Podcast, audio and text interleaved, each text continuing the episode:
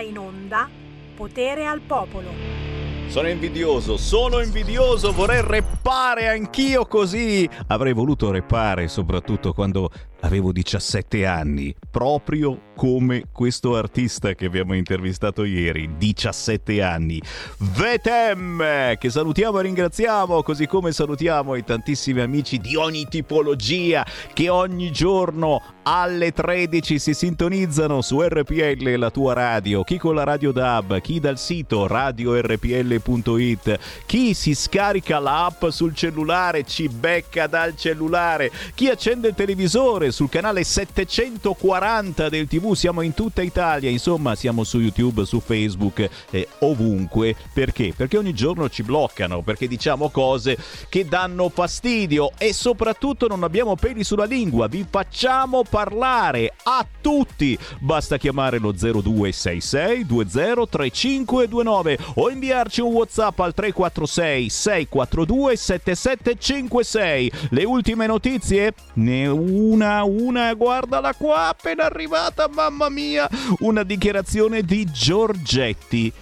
Draghi Papa se Francesco dovesse lasciare. E questa è veramente, sembra incredibile, cioè Eppure proprio l'apertura di Repubblica, Draghi Papa, se Francesco dovesse lasciare Giorgetti ci vede veramente lontano, ma soprattutto gli amici giornalisti, professionisti, ragazzi, non hanno più un cazzo da dire. La menano il torrone costò Giorgetti e Giorgetti di qua e Giorgetti di là. Giorgetto fa il golpetto Giorgetto, Giorgetto fa il golpetto, ma vada via il Q, ragazzi. Lo capite o no che di Lega ce n'è soltanto una, ci sono diversi modi di comunicare, ma la Lega è quella. Poi tu dici c'è Salvini, c'è Giorgetti, c'è Zaia e come se c'è Zaia c'è Fedriga e c'è pure quello, certamente. L'importante è che ci sia la Lega, l'importante è che ci siate voi, l'importante è che ci sia la canzone indipendente. Io la lancio subito perché ogni giorno Sammy Varini lancia nuovi artisti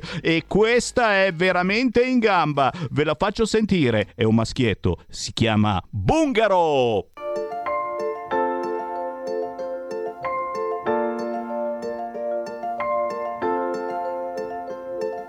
Immagino un mondo coi cani che sanno parlare. Chissà quante cose anche loro vorrebbero dire. Colpire la violenza con la tenerezza, che il tuo miglior nemico è solo l'ignoranza. Uscire di casa ed avere una vita normale, che a volte ho bisogno soltanto di stare bene Sentirsi felice è la cosa più bella del mondo. Sentirti felice è la cosa più bella del mondo. Ti aspetto in un giorno qualunque, fino a per sempre, fino a per sempre, per dirti che abbiamo bisogno di noi e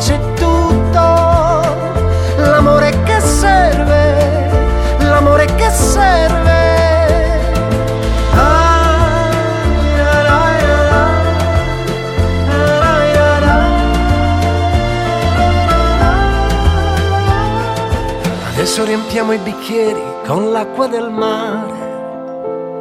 Tra la plastica e tutto il mercurio proviamo a nuotare. È tutta la vita che siamo, gli errori del mondo. E se tu fossi un errore, lo farei fino in fondo. Ti aspetto in un giorno qualunque, fino a per sempre, fino a per sempre dirti che abbiamo bisogno di noi e c'è tutto. L'amore che serve, l'amore che serve. È bello abbracciarti quando hai bisogno di me. In questo mondo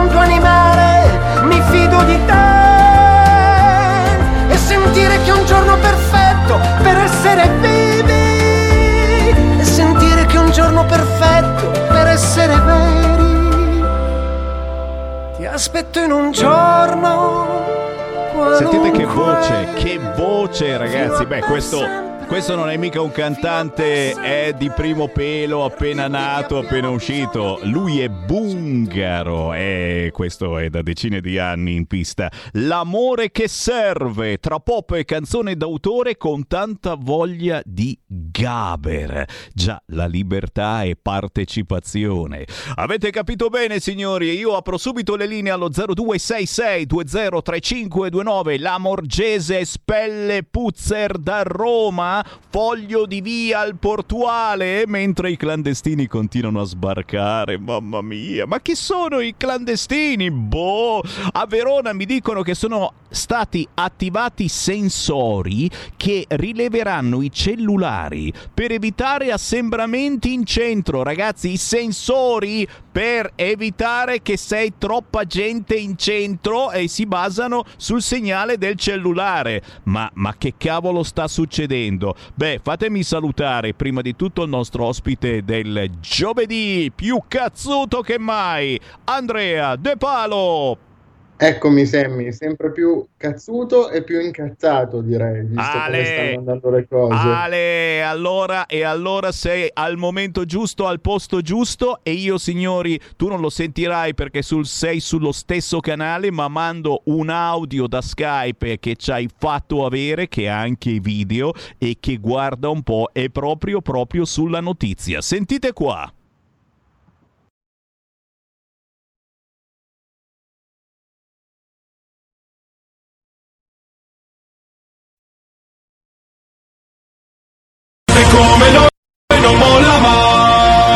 La gente come noi non molla mai. La gente come noi, la gente come noi, la gente come noi non molla mai. La gente come noi non molla mai. La gente come noi non molla mai. La gente come noi, la gente come noi, la gente come noi Beh, eh, io non lo so se la gente come noi molla oppure no. Certamente sta accadendo qualche cosa. La storia di Puzzer che è stato espulso da Roma e che non può più entrare a Roma fa ridere i polli, ragazzi. C'è qualcosa di strano e di strampalato in tutto ciò. E intanto i portuali hanno annunciato nuove manifestazioni. Ma su questo e altri argomenti io voglio sentire le vostre voci. Chiamate chiamate 0266 203529, whatsappate al 346 642 7756. Il primo interlocutore del giovedì è colui che è diventato famoso anche perché ha delle idee belle toste sul fronte disabilità, essendo lui anche disabile. Parleremo anche di questo perché ci sono anche delle buone notizie. Sembra incredibile, in questa valle di lacrime arrivano anche buone notizie. Prima però, giustamente, l'editoriale ad Andrea De Palo. Andrea, da cosa vuoi partire? Allora, un editoriale amarissimo perché mentre, e qui riporto la notizia da Sky TG24, per cui non da fonti, come dire che il, che il mainstream media definisce alternative, mentre al COP26 stanno discutendo se eh, gli allevamenti intensivi delle mucche inquinano, quindi se i gas intestinali prodotti dalle mucche eh, incre- incrementano l'effetto serra, si è scoperto che la ministra israeliana dell'energia in sedia a rotelle non è potu- potuta accedere al meeting del, COP del COP26 per le troppe barriere architettoniche. Leggo da Sky TG24 COP26, ministra Israele in sedia a rotelle non può accedere, troppe barriere. L'esponente del governo israeliano ha dovuto aspettare due ore per entrare nel compound con il veicolo con il quale era arrivata e nemmeno la navetta che le era stata messa a disposizione era idonea al trasporto delle persone in sedia a rotelle. Per cui per cui, per, cui, per cui, restiamo a bocca aperta, uno dice ma, esatto. ma, ma dove erano? Nella giungla forse a fare questo evento? E cioè, no, erano in un posto, forse nella giungla si, sarebbe stato un po' più comodo arrivarci in sedia a rotelle. Qualcosa non funziona anche su questo fronte, qualcosina. Proprio qualcosina, cioè noi parliamo effettivamente dell'Italia, ma questa volta il COP26 con i summit dei grandi del mondo e si sono dimenticati che la ministra israeliana aveva un problema, che non poteva accedere.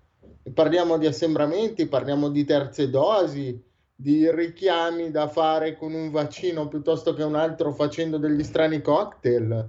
Um, Sammy, io propongo, visto che tu ieri hai proposto di bussare con il salame, io quando mi vado a vaccinare chiederò magari di farmi fare direttamente una dose di rum, magari funziona un po' meglio. Non eh. posso che essere d'accordo, ci sono troppi troppi dubbi, soprattutto escono adesso, insomma, chi ha fatto un certo tipo di vaccino gli scade prima e questa terza dose si parla eh, anche di una certa obbligatorietà per determinate categorie che c'è già comunque, ma ne inseriamo un ulteriore, perché no? È il fatto di non poter più manifestare, dici, ma perché quelli del DDL ZAN possono manifestare? Perché quelli della Barcolana hanno fatto assembramenti a go-go e in invece, invece gli sfegati portuali che hanno manifestato a Trieste senza rompere niente, ragazzi, anzi, si sono beccati pure l'influenza perché spruzzati con l'acqua gelata, loro basta. Misteri, apparizioni, sparizioni. E questa naturalmente è una critica che faccio in maniera trasversale perché, perché questo pensiero eh, purtroppo è, è comune a tutte quante le categorie politiche e non. C'è una chiamata allo 0266203529, qui potete dire quello che volete, ragazzi, io sto dicendo quello che può essere un mio parere, ma voi ora potete dire il vostro e attenzione, oggi c'è anche il Consiglio federale per stanare Giorgetti, scrive il Corriere. Vogliamo stanare Giorgetti. Dove sei? Dove sei Giorgetti? Vieni qua, cazzo, vieni qua. Ti stano io, staniamo Amo Giorgetti, ma la Lega è spaccata. E Giorgetti dice voglio solo farlo ragionare. Perché Salvini è deficiente. Non ragiona più non sa più che cosa fare. Capite che c'entrano molto i giornali in tutto quello che sta accadendo intorno alla Lega, c'entrano da mesi e mesi, a mio parere è stato tutto quanto programmato perché il libro di Vespa esce adesso, ma lo ha scritto, lo ha scritto mm, qualche tempo fa. Normalmente Vespa le interviste le fa durante l'estate o subito dopo l'estate. Com'è che è uscito tutto adesso? Ma sentiamo qualche telefonata, pronto? Pronto? Ciao. Ciao Semi, sono Augusto D'Alecco. Oui. Allora, io sono abbastanza deluso dalla Lega, dalla vigliaccheria con cui ha accettato il Green Pass, ma sono indignato dalle parole di Federica e dal comportamento di tanti sindaci leghisti che hanno vietato in maniera esplicita le manifestazioni. Qui siamo contro la Costituzione, contro il buonsenso, contro i principi della Lega, contro tutto ciò per cui io mi sono iscritto alla Lega e sono militante da lustri. Ci manca solo che il buon Giorgetti cambi la Lega, la faccia diventare la democrazia cristiana, stavo per dire dementocrazia, pensa te, si faccia diventare un partito come la democrazia cristiana, punto due, e poi la vergogna è totale.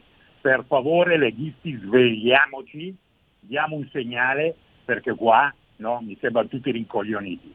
Ciao Semi, ti ascolto per radio, grazie. Grazie caro, ma ti ho detto, la mia sensazione è una sensazione di, di, un progetto che c'è dietro per cancellare la Lega e eh, lo stanno facendo da mesi, eh, utilizzando varie trappole, vari trappoli trappoloni. Questo del Covid, questo del Green Pass è il trappolone più semplice, più facile da usare perché eh, come al solito se osiamo mettere il ditino così dicendo beh forse è, che cosa dicono dal PD? Ma prego, quella è la porta, uscite pure dal governo, non esiste problema. Ci abbiamo provato più di una volta su questo fronte, eh? su fronte Green Pass siamo stati gli unici al governo che hanno messo qualche ma, quel qualche forse, qualche però, dai, eh? Cosa ci hanno detto? Uscite, uscite, cosa volete andare con i fascisti? Ah beh, allora siete fascisti, è chiaro, chiaro.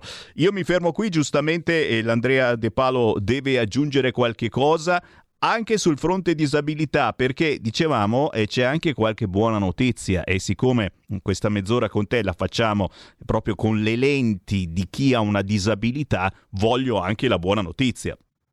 Assolutamente sì, le buone notizie sono due e sono strettamente legate, cioè c'è stato un forte intervento della ministra Stefani sul eh, discorso di cui abbiamo parlato nella scorsa puntata dei 280 euro che venivano tolti alle persone con disabilità che eseguivano qualche piccolo lavoretto, diciamo che non era certamente un'occupazione stabile. Quindi probabilmente da eh, Orlando, sollecitato dalla nostra bravissima ministra Erika Stefani, eh, arriverà l'emendamento che porrà fine a questa interpretazione della normativa dell'INPS che è abbastanza distorta e arbitraria. L'altra buona notizia, visto che tu hai parlato prima di Green Pass, che è stata un po' anche la mia delusione da militante della Lega, che mi ha portato quasi a, a fare un passo indietro, è che visto quello che ha fatto la nostra ministra, io la ringrazio, ho deciso, pur non essendo eh, concorde col Green Pass e opponendomi a questa diciamo inutile legge con tutte le mie forze di continuare a rimanere nella Lega perché la Lega è l'unico partito che per le persone con disabilità fa qualcosa. Gli unici che hanno parlato di questa eh, questione dei 280 euro, oltre a, eh, alle associazioni e al direttore Borgonovo che saluto e ringrazio sempre perché sempre sul pezzo lui su queste cose sono stati eh, l'onorevole Rizzo del Partito Comunista Italiano e eh, gli amici e compagni di battaglia della Lega. Quindi eh, è vero, probabilmente io non sono d'accordo col Green Pass, ma volevo dire al nostro militante che ci ha telefonato poco prima che non bisogna buttare via il bambino con l'acqua, perché comunque forse abbiamo perso questa piccola battaglia del Green Pass, ma ne possiamo vincere tante altre e soprattutto prima o poi potremo vincere la guerra e tornare a governare il paese come si deve. Hai capito bene e ripeto, ribadisco e discoriba, attenti a quello che sta facendo la stampa ogni giornale, ogni telegiornale. Io vi ripeto, qui c'è un trappolone. Il linguaggio che stanno utilizzando e quello eh, che hanno fatto in questi mesi dovrebbero mettervi sul chi va là. Salvini sfida Giorgetti, scrive Repubblica in questo momento, conta nel carroccio e patto patto europeo con le destre. Quindi attenzione, Salvini, cattivo Salvini, vuole fare un patto patto con le destre europee, chiaramente le destre e quelle più cattive, sovversive, populiste, ma che populiste ormai non si usa più, sovraniste, che è un termine che fa ancora paura, oh mamma mia, e subito infatti dal PD hanno alzato l'occhio, no, fuori i sovranisti dall'Unione Europea, attenti al trappolone, non cadiamoci, 0266203529, chi vuole parlare con noi lo può può fare in questo momento? Pronto? Ciao. Ciao. Ciao, ciao a tutti. Ciao, sono Marina Brasiale, sono presidente dell'Associazione Vittime di Violenza Io No, nonché amica di Sara Gio. Ah sì, proprio tra, tra dieci minuti arriva la Sara. Sì, sì, sì, lo so che è lì, lo so. Io vi chiamo perché vi voglio raccontare la mia di storia. Io ho un marito malato di cancro che si sta curando. Io ho delle malattie immunologiche e non posso fare il vaccino, né lo posso e né lo farò mai, questo sia ben chiaro. Non mi interessa iniettarmi una cosa di cui io non so nulla, o perlomeno sono venuta invece a sapere delle cose. Però vi voglio raccontare la mia storia. Mi siedo a un bar, come c'è adesso, no? Non si può se non ha il Green Pass vado al bancone, ero sola, eh, premetto che ero sola al tavolo. La signorina giustamente ha applicato quello che si deve applicare.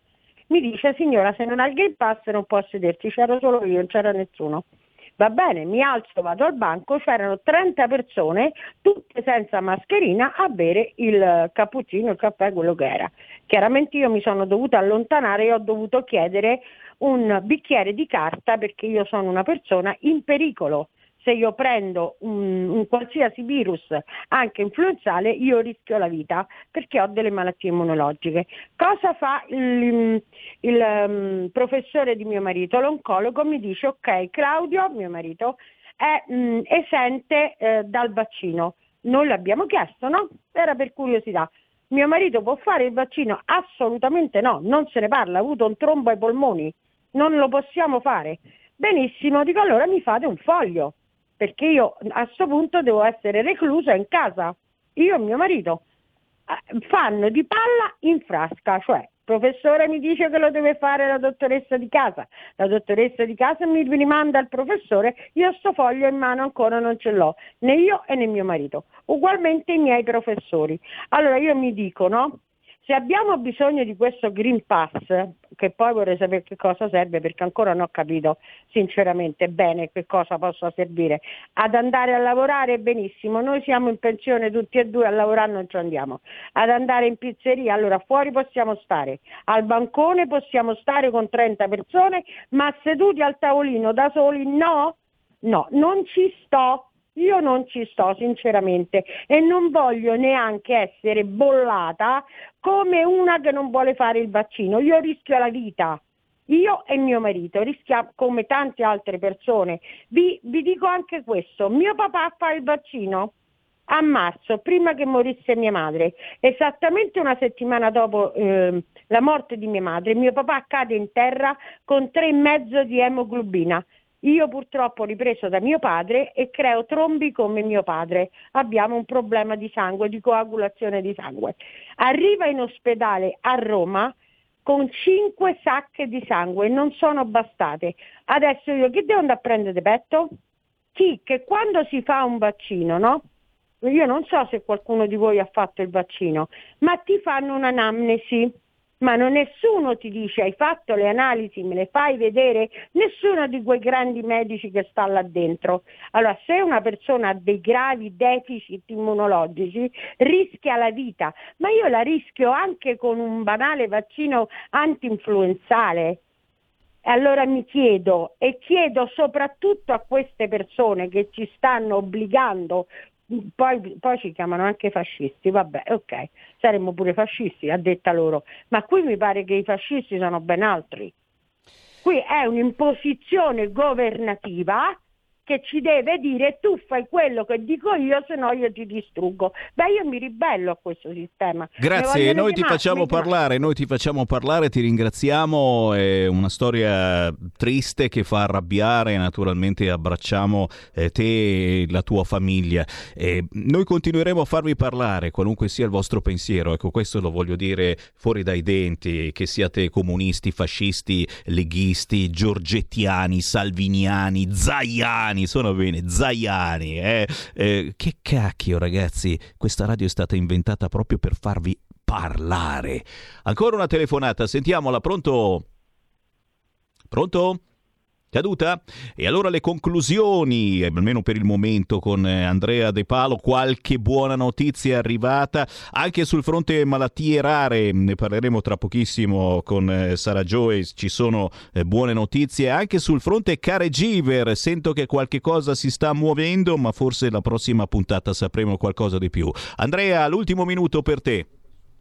Assolutamente sì, che dire, qualcosa si muove in positivo, qualcosa eh, purtroppo, come abbiamo detto per il COP26 come ha detto la nostra gentile ascoltatrice prima sulle questioni vaccinali, ci si dimentica ancora dei più deboli. Quello che voglio dire è cerchiamo di rimanere uniti, non cadiamo nei trappoloni perché la strada è ancora lunga, bisogna ancora combattere tanto. Purtroppo questo governo non è ancora dei migliori, l'ideale sarebbe avere qualcuno della Lega, poi scegliete voi il vostro preferito come Premier, eh, però penso che prima o poi ci arriveremo. Il buon senso trionfa sempre su tutto. Assolutamente sì, in attesa naturalmente del picco di contagi da rave party, perché quelli che sono stati tutti appiccicati per giorni lì al chiuso, ma devono essere sicuramente tutti malati e in camera operatoria, ma te, co- come fanno a stare ancora bene? Impossibile! Per il momento ci fermiamo, Andrea De Palo certamente non finisce qua, ci ritroviamo giovedì prossimo, ma tra pochissimo arriva anche Sara Joy. Grazie Andrea, alla prossima! Grazie, grazie a tutti e grazie a te, un abbraccio. Stai ascoltando RPL. La tua voce libera, senza filtri né censura. La tua radio.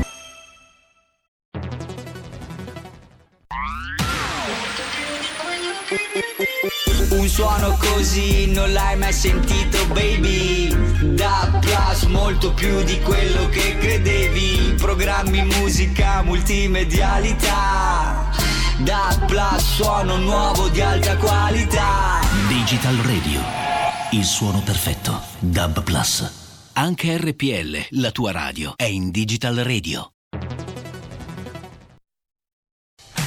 Porta con te ovunque RPL la tua radio. Scarica l'applicazione per smartphone o tablet dal tuo store o dal sito radiorpl.it.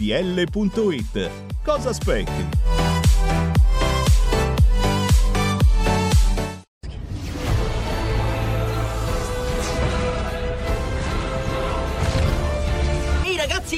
Spider-Man! Quale migliore modo di se non andare al cinema a vedere il vostro supereroe preferito? Vi aspettiamo! State ascoltando RPL, la tua radio. Andate al cinema. Portate i vostri figli. Un film per grandi e piccini. Con Movie Time, la magia del cinema. Con Vincent. Wow.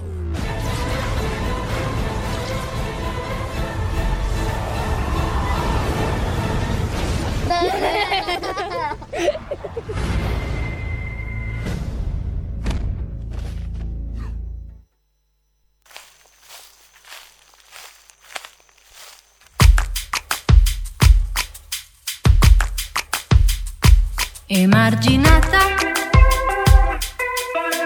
per forza, per volontà. Eri in vacanza abbronzata.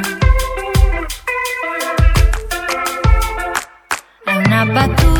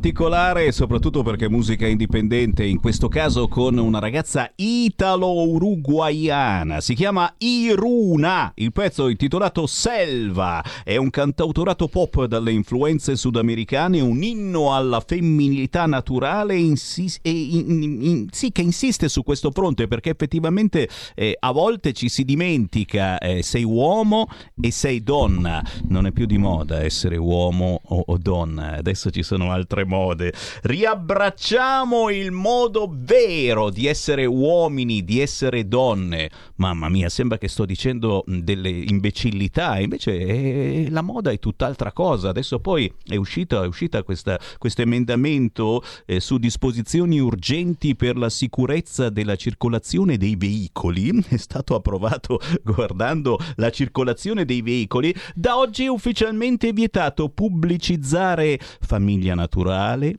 religione e, e tutto ciò che prima era assolutamente intrinseco, cioè se metti un poster con una famiglia e non ci puoi mettere soltanto l'uomo e la donna, e no, ci deve essere anche il gay, la lesbica e il transessuale e non ci metti soltanto quello bianco fromage, e no, ci deve essere anche il negretto, l'avete notata questa cosa? In ogni pubblicità, in ogni filmato, in ogni foto c'è anche il nero. È giusto, è giusto, ci vuole il nero, perché no? Le quote nere.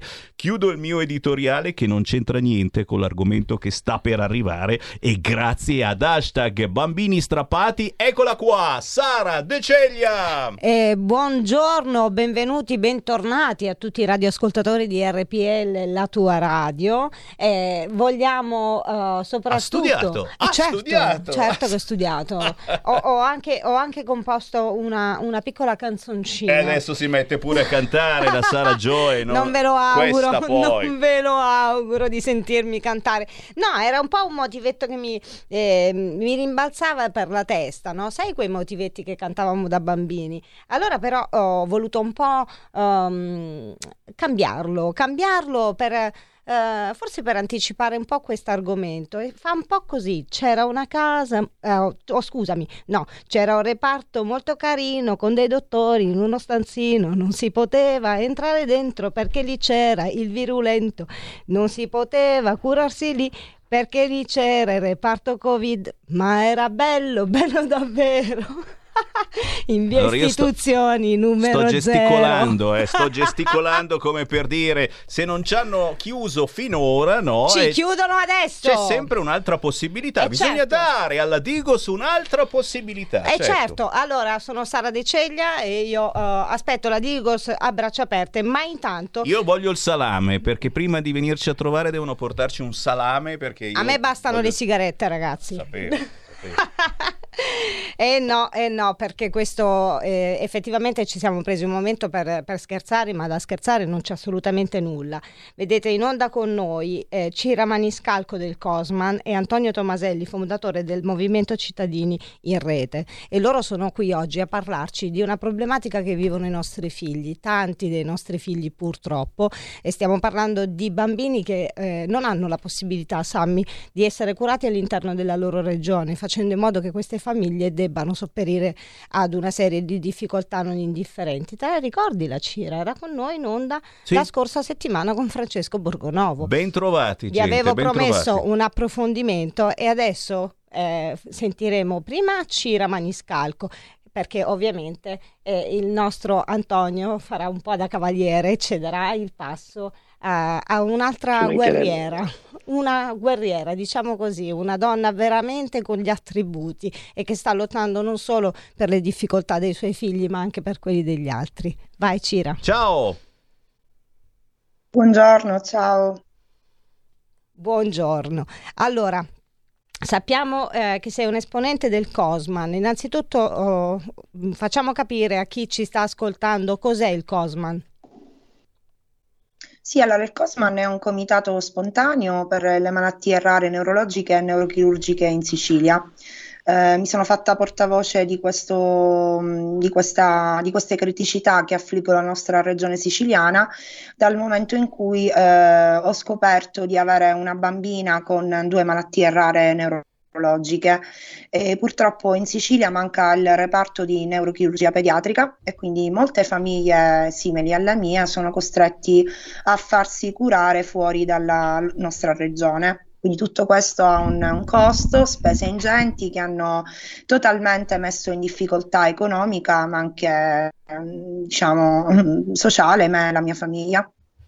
Ecco, e questa è una problematica Sì. che comunque sia eh, in Sicilia si vive molto di frequente, a quanto pare eh, di aver capito so- soprattutto. Antonio, so che eh, oltre ad essere un tuo caro amico, Antonio Tomaselli, vorrei ricordare, il fondatore del Movimento Cittadini in Rete, eh, ti dà un forte supporto e lo dà anche ad altri genitori come te per fare in modo che si diffondano un po' queste eh, problematiche e le relative eh, poi risoluzioni per quanto si possa consentire. Vero Antonio? Benvenuto. Sì, grazie intanto grazie a te e grazie alla, radio per averci ospitato quest'oggi e aver dato voce un attimino a quella che è una problematica che investe tante famiglie, eh, soprattutto il nostro territorio siciliano. Ehm, come hai detto tu, io sono il fondatore del, del Movimento Cittadini in Rete, eh, è un movimento che raccoglie all'interno una serie di associazioni e di liberi cittadini che si raccolgono per poter discutere di problematiche e tematiche del, diciamo, di, di vario tipo e di vario genere. In particolar modo per quanto riguarda il tema di oggi, appunto quello della sanità, proprio con Cira, che è la nostra anche referente sul reparto proprio sanitario del, del movimento, eh, abbiamo mh, intrapreso una serie di interlocuzioni sia con, le- con la pubblica amministrazione, sia soprattutto nel cercare di poter fare rete, fare squadra con altre associazioni eh, che si occupano eh, anche di, di assistenza e quindi di, di, eh, del tema della sanità e del, del pre- del- precariato diciamo, che c'è nella- nell'assistenza sanitaria in, in Sicilia. Eh, e soprattutto quindi di ci, eh, si, si dà la possibilità di poterci confrontare, di poter discutere, dibattere. Abbiamo organizzato diverse manifestazioni, incontri anche in piazza a Palermo, nella piazza del Teatro Massimo, proprio per dare un segnale forte alle istituzioni di voler eh, porre all'attenzione eh, dell'opinione pubblica il tema proprio dell'assistenza sanitaria e del poter dare voce e poter eh, dare assistenza a tutti quei bambini, soprattutto anche quelle famiglie che vivono disagi che eh, con eh, l'avve- la- la- la- l'avvenimento della pandemia che ha diciamo, stravolto un pochettino le abitudini di tutto il mondo, di tutto il, il pianeta, ancora di più eh, hanno aggravato le situazioni che già erano preesistenti, ossia di quelle famiglie che già vivevano il loro calvario, vivevano le loro, loro- le loro anche lotte eh, quotidiane per cercare di difendere eh, e dare dignità alla propria esistenza e che con la pandemia hanno visto da un lato eh, diciamo, distogliere l'attenzione diciamo, tutto su quello che era una, una cosa nuova che ci ha un poco stravolti, dall'altra parte quindi dico ha ancora peggiorato quello che era una, una precaria assistenza sanitaria nei confronti di questa gente. Assolutamente, ed è una cosa indispensabile anche il movimento che avete messo insieme e che avete creato, anche perché il, eh, il tentativo di ehm, diffondere questa problematica può magari ehm, essere una voce che si disperde così nel cielo, però può anche arrivare, può anche arrivare un messaggio a quelle istituzioni che mi pare che siano rimaste piuttosto sorde a, a tutte queste esigenze, perché eh, effettivamente, come hai citato, eh, viviamo un tempo mol- di molta, molta confusione, dove eh, purtroppo eh, stiamo parlando di sanità e questa sanità tante volte già arranca nella norma. Figuriamoci eh, sotto oh, questa pandemia cosa eh, non ha potuto creare. Eh, sostanzialmente siamo, ehm, siamo qui a chiedervi anche qual è stata la risposta da parte delle istituzioni. Allora, su- per quanto riguarda la risposta delle istituzioni, cioè direi di eh, fare parlare Cira, quindi diciamo che ha seguito in prima persona quelle che sono state le interlocuzioni, perché abbiamo chiesto più volte eh, audizioni, abbiamo chiesto incontri, ce ne sono anche in corso eh, in questi giorni, quindi perché stiamo attenzionando e al- alzando anche il livello dell'attenzione rispetto a questa tematica, quindi direi che Cira ha gli ultimi aggiornamenti che può darci in merito proprio a quelle che sono le, le- le- le risposte o comunque eh, i tentativi che abbiamo fatto e che continuiamo a fare fino, fino a quando non, non riusciremo a raggiungere l'obiettivo che è quello di poter riuscire a portare quindi di quei risultati sperati. Sì, in questo momento eh, noi effettivamente insieme ad Antonio, quindi eh, una, una, squadra fatta di 25 associazioni presenti sul territorio siciliano, abbiamo cercato per lo più di eh, fare dei, ehm, chiedere insomma ad alcune redazioni giornalistiche eh, di creare proprio degli articoli eh, per sottoporli proprio all'attenzione mediatica mediatica, ma soprattutto delle istituzioni. Ci sono gravissime criticità che affliggono la nostra regione siciliana. Per lo più eh, manca l'assistenzialismo. Cioè, capiamo che questo è un momento particolare eh, di pandemia, quindi è una situazione emergenziale abbastanza complicata, però eh, considerando che già no, la nostra eh, sanità era da, da prima abbastanza fatiscente, ci rendiamo conto che adesso le situazioni si complicano ancora di più. Eh, abbiamo, siamo stati al corrente, abbiamo insomma in questi giorni eh, saputo che un reparto importante di malattie metaboliche rare, che era l'unico effettivamente funzionante attualmente sul territorio eh, siciliano, è stato convertito in reparto Covid. Quindi immaginiamo questi bambini eh, metabolici con gravi eh, difficoltà eh, di salute che non hanno avuto il loro reparto. Abbiamo avuto anche l'esperienza di un'altra bambina di 9 anni che eh, era eh, purtroppo doveva essere eh, presa in, in, un ambiente protetto, quindi presa in carico in un ambiente protetto e invece è stata costretta a sostare sul corridoio del pronto soccorso. Questa bambina che tra l'altro sta, è anche tracheotomizzata, quindi sta mh, piuttosto male fisicamente, ha anche eh, preso un'altra malattia, eh, quindi uno streptococco in gola che effettivamente non doveva neanche esistere una cosa del genere. E quindi ci rendiamo conto che eh, la sanità siciliana grava non solo sotto l'aspetto eh, organizzativo e amministrativo, ma sicuramente anche sotto l'aspetto proprio igienico-sanitario. Quindi noi intanto chiediamo un'attenzione particolare, soprattutto per dare dignità a queste famiglie, a questi bambini che si trovano in condizioni veramente pietose. Intanto eh, dobbiamo cercare veramente di chiedere alle istituzioni che riescano mh, davvero a organizzarsi sulla, a livello aziendale e poi nello stesso tempo capire eh, se ci sono davvero le condizioni per poter creare degli ambienti sicuri, uno spazio dedicato. Abbiamo chiesto anche molte volte in audizione che ci possa essere un team multidisciplinare in grado di poter prendere in, carico il paziente dall'inizio fino alla fine del percorso diagnostico terapeutico, perché sappiamo bene che una malattia rara è una malattia complessa quindi c'è bisogno eh, di un'attenzione particolare. Eh, bambini eh, molto fragili e quindi eh, dico, eh, eh, adesso credo che sia arrivato davvero il momento che la sanità davvero siciliana possa mh, quantomeno sensibilizzarsi e mettersi una mano sul cuore e capire che mh, queste famiglie, ma soprattutto questi bambini così fragili non meritano di, di ricevere questo trattamento. Capisci, Sammy, perché la mia canzoncina di prima? Eh? Perché eh, arrivi eh. per accedere ad un reparto e ti trovi un altro reparto convertito in Covid. Non voglio dire assolutamente che questa eh, emergenza non, non, esiste, probabilmente però eh, ho, ho, abbastanza testa per ricondurre tutto questo alla mala sanità e dai tagli che la sanità ha subito nei tempi e soprattutto c'è eh, sempre la solita macchina eh, delle, delle, istituzioni che va molto molto a rilento. Pare come sempre, te, te lo dico sempre, se ci fai caso ogni volta che questo governo è molto troppo lontano da, che sono, da quelle che sono le esigenze del suo popolo. Ed è un governo, perdonami, elefantiaco, per cui eh, si muove, ma si muove con una lentezza pazzesca. Adesso c'è eh, questa notizia che ieri il Senato ha approvato il testo unico sulle malattie rare, sui caregiver, però ragazzi che cosa si sta muovendo veramente. Speriamo nelle prossime ore di sapere qualcosa di più certo, di più sicuro, ma abbiamo troppi dubbi che questi se ne fottano altamente. Sammy, queste due splendide persone mi hanno uh, dato modo di conoscerne altre che fanno parte di questa rete. Chiedo alla regia di mandare insi- mm, uno dietro l'altro anche gli audio che ci sono arrivati, perché magari prossimamente ospiteremo anche loro per poter lasciare la parola anche ad altre sfumature di questo grande grande problema. Salve a tutti, sono Anna Maria Cuttitta, la mamma del piccolo Daniel, un bambino di 9 anni affetto da encefalopatia mitocondriale. Mio figlio è seguito all'ospedale dai bambini dalla nascita, ma è da un anno che ci hanno tolto il nostro reparto di malattie metaboliche rare. È stato un atto veramente ignobile che ancora dopo un anno la direzione generale del civico si sia dimenticato dei nostri figli speciali. Eh, io spero che al più presto le istituzioni siciliane possano riconoscere eh, le grave carenze assistenziali che le famiglie come la mia devono affrontare ogni santo giorno.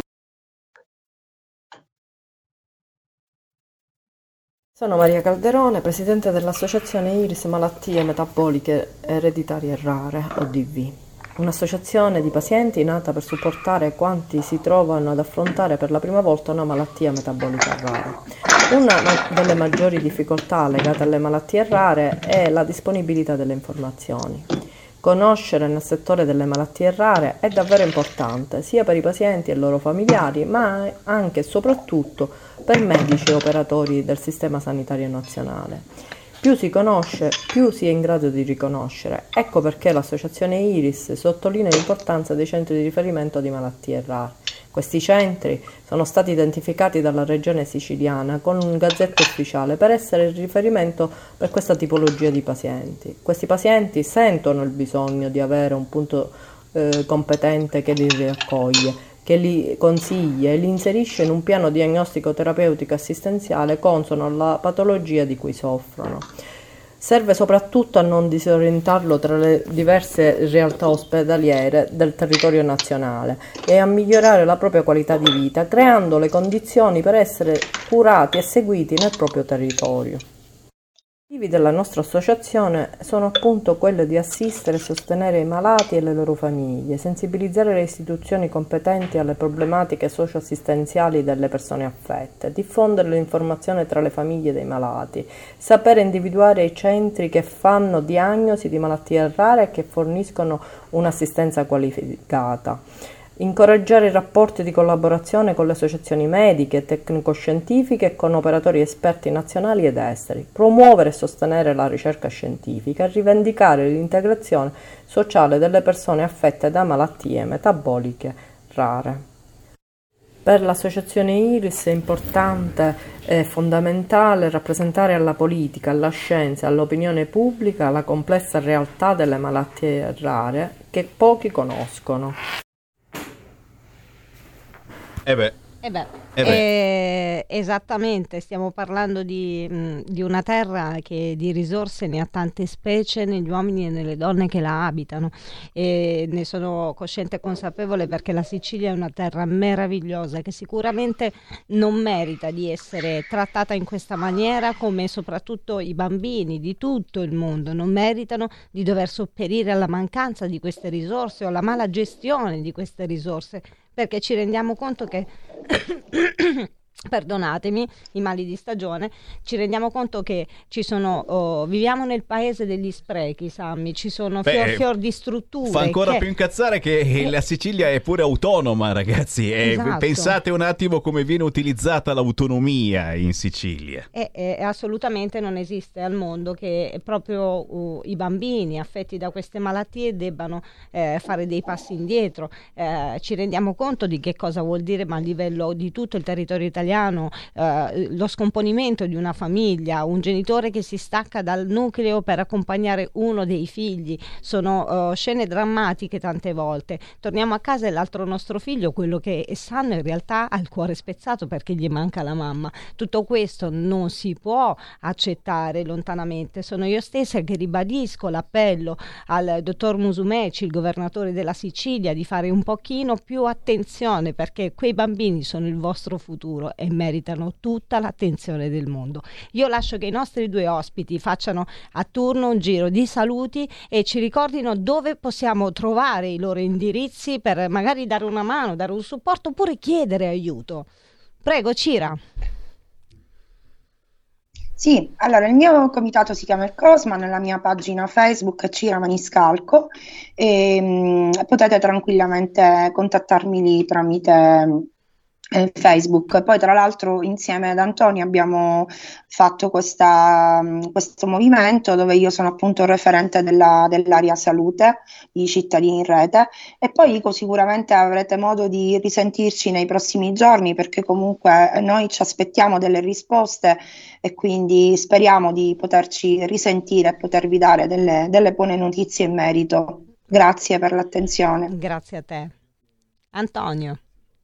Sì, allora intanto grazie nuovamente perché anche con queste testimonianze che sono storie di vita vissuta purtroppo della quotidianità, perché questi sono alcuni casi di tanti, tante e tante famiglie che vivono questo disagio. Cambiano i nomi, cambiano i soggetti, cambiano le malattie, ma non cambia il disagio. E quindi questo, eh, grazie che mi sento di dire dal profondo del mio cuore è quello proprio di, di una persona diciamo, che segue giornalmente queste vicende e che cerca di porle all'attenzione. Quindi quando una radio, quando una, una cronista cerca di poter poter fare emergere queste cose ha fatto bene il suo lavoro e questo è tutto frutto di quello che è il nostro anche insegnamento perché noi seguiamo ed è nato il nostro movimento, è nato il nostro impegno sociale, politico in, nel territorio siciliano proprio dall'insegnamento di Padre Pino Puglisi che eh, attraverso anche la vostra radio vorrei che possa, possa anche dare questo, questo, messaggio che è un messaggio che eh, ci portiamo appresso e che continuiamo a cavalcare giornalmente e quotidianamente per non arrenderci per non essere mai e non sentirci mai soli che è quello che se ognuno fa qualcosa insieme si può fare tanto. Questo è quello che trovate nel modo di, di poter ehm, vivere eh, i disagi da parte di questa, di questa gente quindi, diciamo, che non vuole abbattersi assolutamente e che fa rete per cercare di potersi eh, dare una mano a vicenda. Il movimento Cittadini in Rete nasce per questo, per questo andrà avanti e chi vuole sostenerlo in maniera totalmente quindi dico, gratuita e totalmente quindi dico, libera può attraverso quindi, diciamo, la pagina Facebook che eh, può tranquillamente seguirla, iscriversi gratuitamente e poter aprire un dibattito sulle tematiche eh, più disparate che riguardano ogni famiglia perché ogni argomento è utile ed è giusto affrontarlo per poter far capire che ogni, a, a ogni eh, scena vissuta all'interno di un nucleo familiare familiare ci sarà sicuramente la possibilità di un confronto con tanta altra gente che vive lo stesso disagio e già la stessa cosa di parlarne, di discuterne già eh, aiuta a poter affrontare meglio la vicenda. Se poi questo disagio si porta nelle istituzioni, si porta nei, nei palazzi del potere e si riesce a, a, pro, a produrre qualcosa, ad attenzionare le problematiche e a proporre anche soluzioni, potremmo forse riuscire domani a costruire un mondo migliore per i nostri, i, i nostri figli e per coloro che, diciamo, che, che continueranno ad abitare la terra e siamo sostanzialmente d'accordo.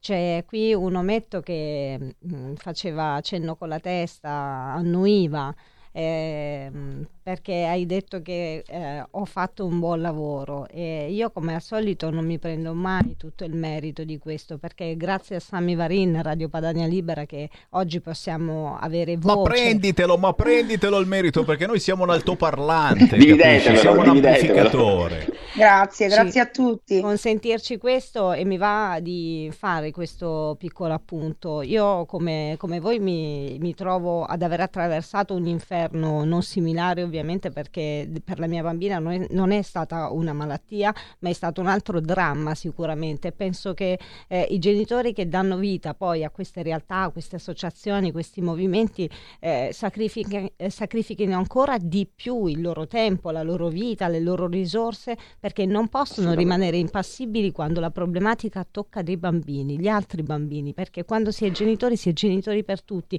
non si osa eh, fare discriminazioni tra un figlio e l'altro perché non è nostro, eh, indipendentemente ti prende come una missione dentro. Lui ha nominato eh, un don molto importante, eh, Don Puglisi, ma ce ne sono tanti altri come in ogni categoria che si sono mossi con una tale sensibilità da poter aiutare, anche seppure una sola esistenza, ad avere una vita dignitosa. Io oh, vi ringrazio tantissimo e penso che eh, vi catturerò ancora per altre puntate, magari eh, in altre in altre rubriche perché è fondamentale che questi bambini abbiano ciò che meritano, quindi la possibilità di essere curati vicino casa e di non dover far sopperire le proprie famiglie a tutte queste criticità, queste grosse difficoltà che si incontrano.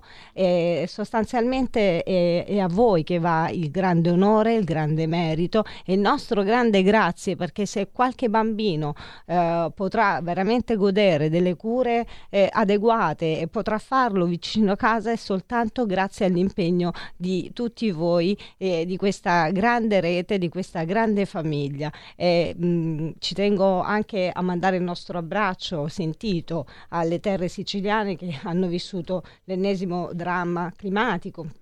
Eh, eh, hanno appena Sì. subito un'alluvione, quindi penso che siano ancora più in emergenza di quanto si potesse eh, pensare. Eh, sono, sono convinta che eh, dandosi una mano anche tra tutte le altre eh, gli altri reparti, comunque le altre difficoltà di altre malattie, eh, si possa un po' riportare eh, l'asticella verso un, un livello accettabile, perché eh, lo ribadisco, questi bambini non devono rimanere indietro. E ancora eh, vi ringrazio, vi saluto e vi aspetto poi prossimamente, o- ovviamente, su questa radio, Radio Padania Libera.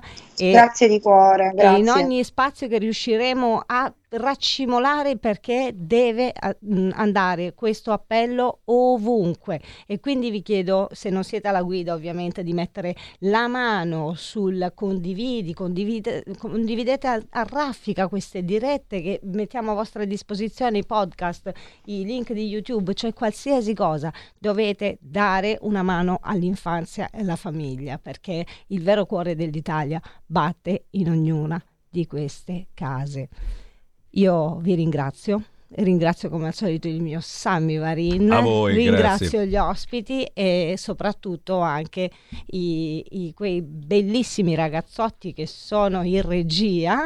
Ciao Federico e ciao Carnelli.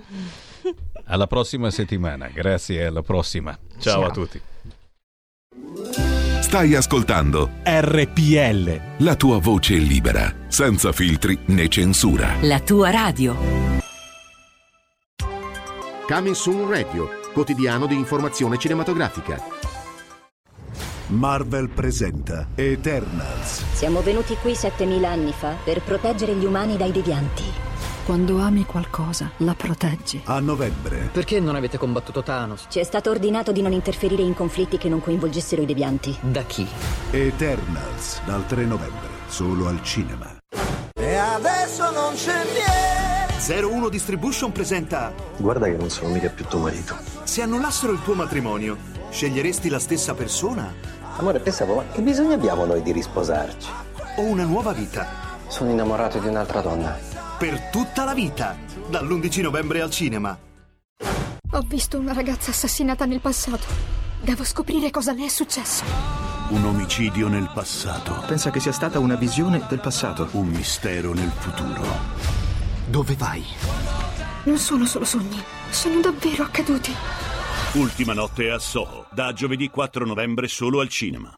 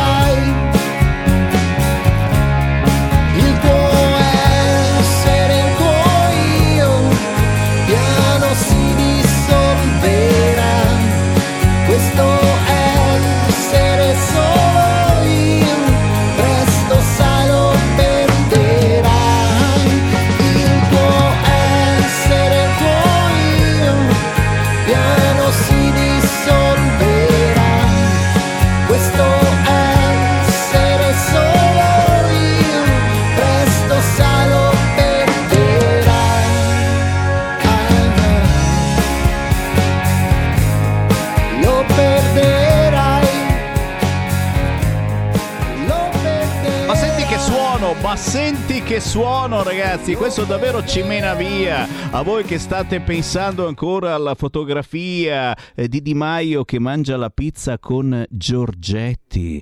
Ragazzi, ma davvero pensate ad altro e per fortuna c'è Sammy Varin con la musica indipendente con Daniele Rotondo da Roma che ci ha appena fatto sentire la sua bipolare. Fammelo salutare Daniele, ciao! Ciao Sammy, ciao a tutti. Ma davvero? Ma, ma, siamo ancora qui a guardare la foto della pizza, ragazzi. Cioè, per, per, fortuna ci sei tu quest'oggi che ci meni un po' via cantautore, compositore, polistrumentista, arrangiatore, produttore. Siamo al secondo album e qui emerge la tua personale visione del mondo odierno con le sue meraviglie, le sue contraddizioni, perché alla fine è così, ragazzi, nonostante tutto, Green Pass, no Green Pass, il puzzer che non può più entrare a Roma e cosa ce ne frega? Ma no, pensiamo alle cose belle, siate positivi in senso lato, perché figliuolo ha appena dichiarato che la curva sta salendo sui vaccini vaccini, prenotazioni libere per accelerare la campagna, ma non l'ha capito che chi non si vuole vaccinare lo puoi ammazzare, non si vaccina e che cazzo! Per fortuna ci sei tu, Daniele, ti prego, portaci via per qualche minuto con la tua musica, raccontaci eh, la tua visione positiva del mondo, se ce l'hai, perché, perché è, è rimasto poco.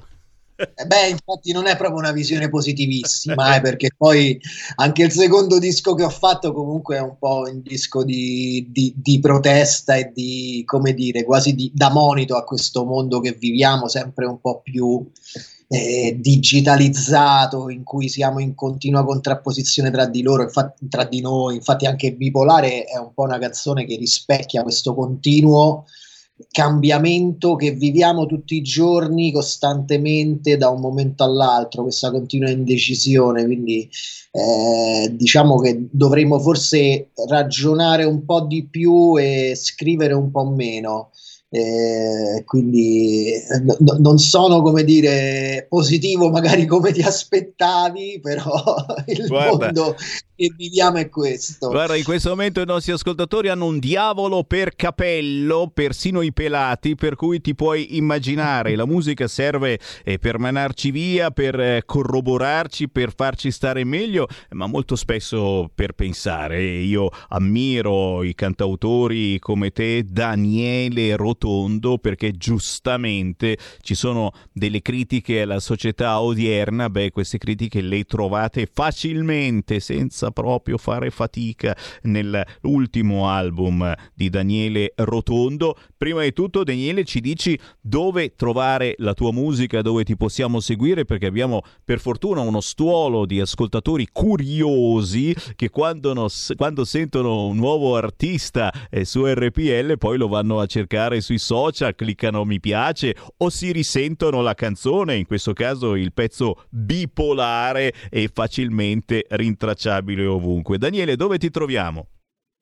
Ma dappertutto, dai, tutte le piattaforme social come Daniele Rotondo Music, quindi Facebook, Instagram e via dicendo. Poi ecco, Bipolare ha anche un videoclip visibile sul mio canale YouTube e l'album completo, anzi due album completi sono su tutti i digital store, quelli più conosciuti insomma da Spotify, da Amazon Music e via dicendo, senza fare senza fare nomi noi li facciamo certamente ma soprattutto diciamo a voi ascoltatori di utilizzare davvero eh, ogni metodo ogni piattaforma per arrivare agli artisti indipendenti che non sempre si riescano, si riescono a sentire sulle radio quelle eh, blasonate. Per cui ti chiedo in effetti Daniele come va la promozione? Proprio fuori dai denti si riesce a trovare spazio un po' nelle radio? Te lo danno?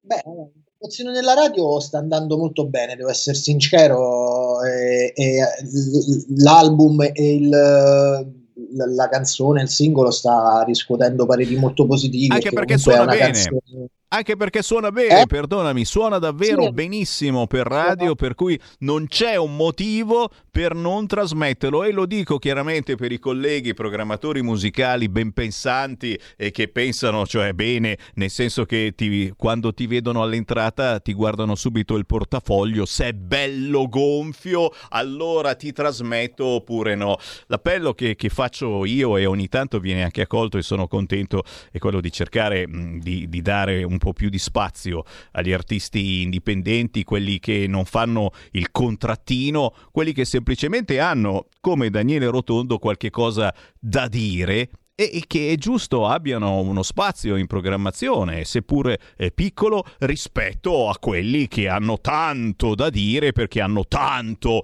da pagare. Questa è una polemica che noi di RPL facciamo forse da vent'anni, pensa Daniele. Beh, è vero, comunque la promozione è importante, quindi poi, come dire, va, sul piano anche economico. Però ecco, diciamo quello che, che adesso stiamo soffrendo tanto, soffrivamo anche prima, è molto più la promozione live proprio delle, della, Che della è quella poi con cui si vive, con cui un artista Eh, riesce a volte a vivere, a volte. E diciamo che un artista emergente che non ha un seguito così magari ampio, eccetera, quindi deve eh, suonare in locali di medio piccola che- medio piccolo calibro a livello di persone, eccetera, sta soffrendo tanto perché quei locali hanno sofferto tanto anche loro, quindi già prima la musica, come dire, originale era poco seguita, se vogliamo, dal pubblico. Adesso gli spazi si sono ridotti e stiamo un po' combattendo, diciamo, ecco, quello è sicuramente un invito che, da fare ai, ai gestori di, eh, come dire, osare un po' di più. So che è difficile anche per loro, però le programmazioni devono essere più destinate anche alla musica originale, emergente. Assolutamente sì, anche perché eh, costa poco eh, chiamare un artista indipendente che ti imbastisce una bellissima serata eh, facendo cover e pezzi originali, ma eh, soprattutto eh, regala delle emozioni eh, diverse a un pubblico che magari non se l'aspetta e che è venuto lì per mangiare una pizza e si ritrova anche un bel sottofondo musicale. Bisogna osare, essere coraggiosi, lo dico a chi ha un locale, ma anche a voi, cari amici, che eh, poco spesso uscite a cena, mettete fuori il naso da casa,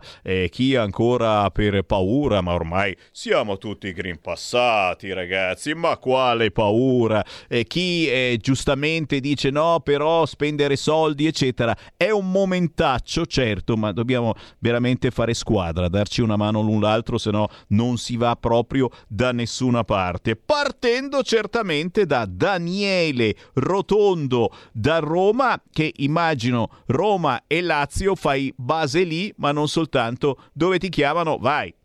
Ah beh, certo, certo, assolutamente. È un piacere sempre andare a suonare in giro, quindi eh, do- dove c'è un locale noi con la mia band andiamo per proporre la musica. eh, E noi, e noi ti facciamo da cassa, da altoparlante, soprattutto, soprattutto ricordando ai nostri ascoltatori questa bellissima bipolare che trovate facilmente su YouTube, che potete scaricare da tutti gli store e poi farvi un'idea eh, su quello che è un gioiello della musica indipendente troppo spesso messo da parte, il gioiello di eh, cantautori eh, che eh, non sono famosi a livello nazionale ma hanno dal punto di vista territoriale, locale, uno zoccolo duro importantissimo. E noi per il momento ci fermiamo qui Daniele, però non finisce qui e, e tra le cose eh, belle che posso dirti è certamente l'invito a venirci a trovare. Quando passi da Milano,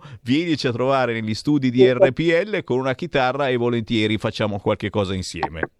Va benissimo, ci, ci conto. E noi ti trasmettiamo. Grazie Daniele Rotondo, buon lavoro. Ciao anche a voi.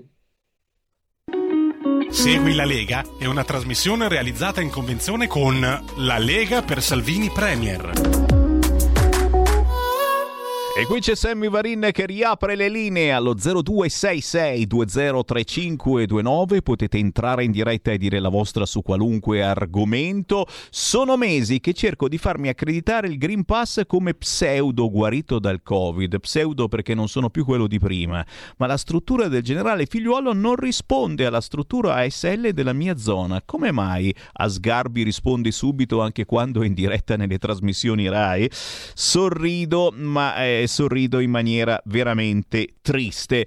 Certamente, certamente è un momento particolare anche per tutti voi leghisti celoduristi o semplicemente simpatizzanti. Siamo stati maciullati dalla stampa anche in queste ore. Eh, il Corriere della Sera scrive Salvini oggi il Consiglio federale per stanare, stanare Giorgetti, manco fosse un animale, dobbiamo stanare Giorgetti, ma la Lega è spaccata. Il ministro che dice voglio farlo ragionare. Eh, io lo ripeto, l'ho detto prima, lo ripeto ancora adesso, lo dirò ancora. Ragazzi, non fidatevi, è un trappolone che la stampa per mesi ha fatto nei confronti della Lega. L'ultimo, l'ultimo trappolone certamente è quello, è quello di farci ancora una volta litigare. Tu dici, ma quante volte l'hai detto, Sammy? Quante volte è successo in questi decenni? È successo davvero tante volte e siamo ancora qui, siamo ancora qui, esistiamo e, e come se esistiamo e abbiamo dei pezzi da 90 eh, della politica, eh, da Salvini a Giorgetti, a Zaia, a Federica, ma ce ne sono molti altri che ci vengono assolutamente invidiati dagli altri movimenti, dagli altri partiti, per cui chi ce li vuole fregare chi dice mandiamoli semplicemente in cortocircuito e ci vuole poco fare un cortocircuito, basta soltanto la foto di una pizza con Giorgetti e chi c'è dall'altra parte? Di Maio. Di Maio in dieta che una volta al mese salta la dieta per andare a mangiare la pizza con Giorgetti. Tu dici ma come cacchio è possibile? È possibile, è possibile. La fanno diventare possibile. Questa cosa, cosa c'è di male? Cosa c'è di male che Di Maio è andato a mangiare una pizza con Giorgetti e Di Maio boccia Salvini? Eh già, perché se mangiasse solo la pizza, eh no, eh. Di Maio boccia Salvini. È inaffidabile. Preferisco mangiare una pizza ogni mese con Giorgetti. Allora capite che sì, su Di Maio va bene, possiamo dire tutto il contrario di tutto, ma capite il trappolone? Cioè sto passando da un sito all'altro e la menano sto dicendo il torrone, no? menano la pizza con sta storia che è andato con Giorgetti e Salvini è inaffidabile. La pizza che ha mangiato Di Maio era una pizza Salvini inaffidabile. Sentiamo le vostre voci 0266203529 che pazienza, pronto? Ciao Sammy, sono Pietro. Ciao. Ciao, ascolta, a tu dici è, è un trappolone ma guarda che adesso però qualcosa di vero c'è sotto, dai. Tra Salvini e, e Giorgetti qualcosa non va. Comunque ti ricordi le parole del grande Bossi cosa, dice, su, cosa disse sulla Pivetti? Rispediamolo al Vaticano. Adesso questo rispediamolo in Forza Italia e, e, o al PD, dai. Non è, non è un leghista. Io l'ho visto a Pontida varie volte ma è piuttosto freddo anche a parlarci assieme così mm, è freddo? freddo? è glaciale Giorgetti è glaciale, no, a me sinceramente è intelligente non c'è niente da dire è una persona preparata intelligente perché qui non si può dire niente però eh, io lo vedo più mm, o che ha invidia di Salvini perché poi in Pontida l'avrei vista Semmi tu ci siamo stati tante volte. La gente anche quando parla Giorgetti Federica la gente vuole Matteo il coro è solo per Matteo, dai. Viva Matteo, viva la libertà. Ciao Sammy. Grazie. E, come ho detto ieri, sono due linguaggi differenti, delle corde diverse da sfiorare. E Giorgetti ci vuole. È chiaro che eh, come carisma eh, non è zero, eh, siamo sotto lo zero, ma ripeto, ha altre doti e non ha mai voluto essere in primo piano come personaggio carismatico. Anzi, Giorgetti è sempre stato schifo schivo, schivissimo, super schivo e ribadisco, ha altre doti. Quello che sta facendo la stampa è che lo sta promuovendo come possibile leader, il leader ma ve lo immaginate Giorgetti leader? Cioè ehm, mi viene in mente il paragone con qualcun altro che poi è, è, sparito completamente dalle storie, aveva fondato anche un suo partito e poi è, è, è andato assolutamente a fare il senatore a vita, guarda un po', eh, si prende il suo stipendio, ma chi è, cosa fa, boh.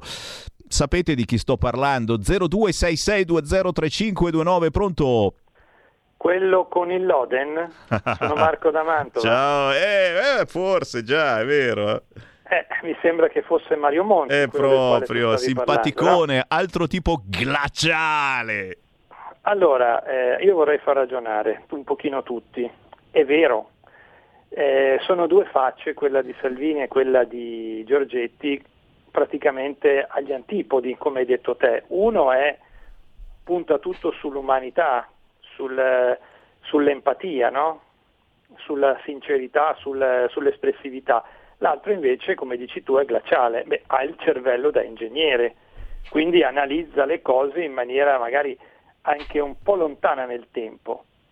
Però è chiaro che eh, la parte diciamo, del, di quel 30% che abbiamo preso, 35% l'abbiamo preso per Salvini, perché se fosse stato per qualsiasi altro esponente della Lega penso che sarebbe stato impossibile. Tuttavia, amici, eh, voi credete che pur essendo di vari partiti differenti, i politici non si parlino tra di loro.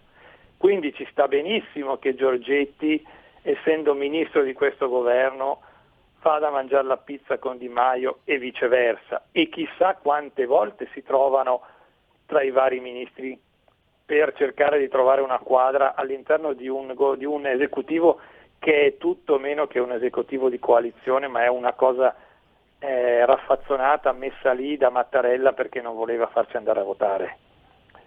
Eh, purtroppo c'è da dire una roba, dobbiamo far quadrare le cose, Salvini non penso che sia uno sciocco, altrimenti non avrebbe portato il partito al 30%, sapeva benissimo che sarebbe stato complicato, sarebbe, sapeva benissimo delle trappole che il sistema di potere romano naturalmente avrebbe messo sulla strada della Lega, perché parliamoci chiaro di io lo continuo a ripetere, gli unici che non vogliono, che non possono essere tollerati in questo paese sono i politici della Lega, perché il cane in chiesa siamo noi, siamo noi che abbiamo introdotto il pensiero su certe riforme, siamo noi che vorremmo portare l'Italia in una direzione diversa da quella che invece ci propone e ci impone l'Europa.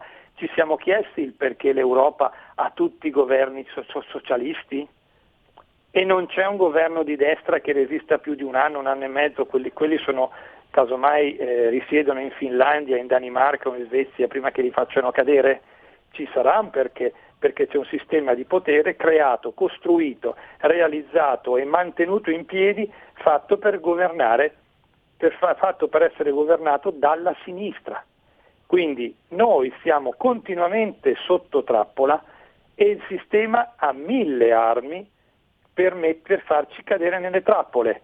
Adesso staremo a vedere se Giorgetti è caduto in una trappola o se è lui stesso l'esca per la trappola Salvini. Io consiglio a tutti quanti di tenere la barra dritta. Tutto qua, ciao Sammy, grazie. Grazie, staremo a vedere questa sera, mi pare intorno alle 18 è convocato il Consiglio federale a Roma e anche qui rimarcano i quotidiani a Roma, non in via Bellerio, sede dalla quale vi stiamo trasmettendo in questo momento. Eh beh, ma è normale. Scusa, dove siamo? In via Botteghe Oscure, dove ci sono, varie sedi. Non si può fare da un'altra parte? Addirittura lo, lo, lo, fan, lo fanno nell'aula, nell'aula della Camera del Senato, dove cavolo so. E eh, che cavolo, facciamo polemica anche su dove si convoca il Consiglio federale. Non è un trappolone, è un super trappolone questo. E tu dici questa sera potrebbero esserci novità pazzesche. Giorgetti lascia la Lega. Guarda, guarda, sta uscendo adesso l'ANSA. Eh, ma dai, ma no, non è possibile. Voi ci credete? E ci credono, eh. Pronto? Chi è in linea? Pronto? Ciao, sono Sergio da Bologna. Ciao Sergio, ciao. A proposito di trappole, cosa farà Salvini quando verrà imposto il vaccino ai minori da, da, da 5 a 11 anni? Mamma mia, bella domanda, bella domanda. Sono, sono il primo che ho il suo numero, sono il primo che mh, ho qualcosa da dire. Ah, molto da dire, anche perché scientificamente anche, non solo così. Certo. Vabbè, speriamo bene che non, eh, che non molli anche su questo. Grazie caro, grazie. Certamente, ripeto, siamo ostaggi comunque di questo governo, è inutile, siamo un ingranaggio eh, di un governo che gira lo stesso, anche se l'ingranaggio non è perfettamente dentro, ma fa niente, va, ci fanno girare ugualmente. Tu mi fai girare, tu mi fai girare. Chi c'è in linea? Pronto? Sono Gianni da Genova, ciao. Ciao. Un saluto caro Marco da Mantova e a tutti gli altri componenti della famiglia della Lega.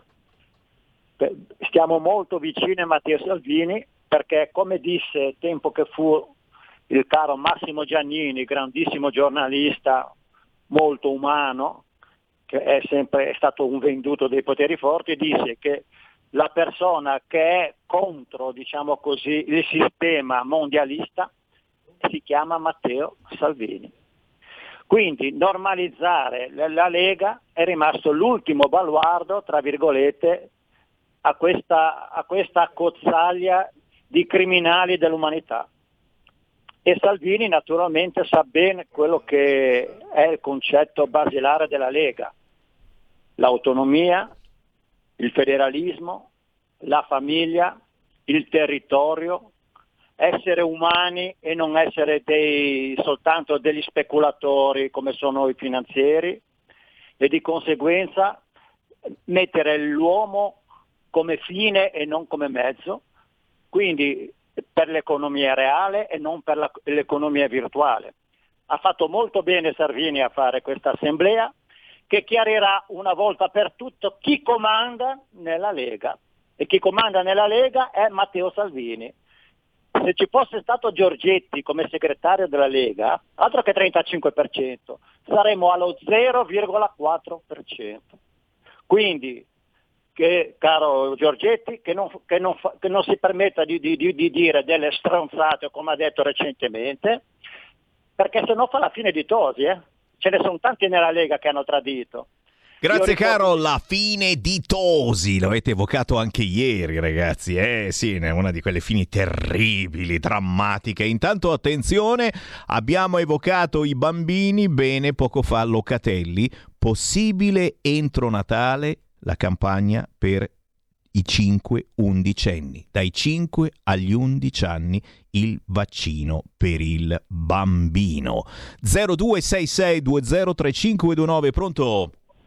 Ciao Sammy, Ciao. Eh, guarda, mm, mi dispiace dire una cosa che mm, quello che sto dicendo, ma io mi vergogno di, ess- di aver votato un partito che ha eh, nelle sue file uno come Federica, come Zaia e come Giorgetti e forse come tanti altri che sono eh, appecorati a questo sistema dittatoriale che c'è in Italia. Siamo in una deriva autoritaria di stampo filo cinese. Salvini è in evidente difficoltà perché in cuor suo non è una persona così satanista, così malvagia come eh, quelli che frequentano il suo partito a partire da Giorgetti.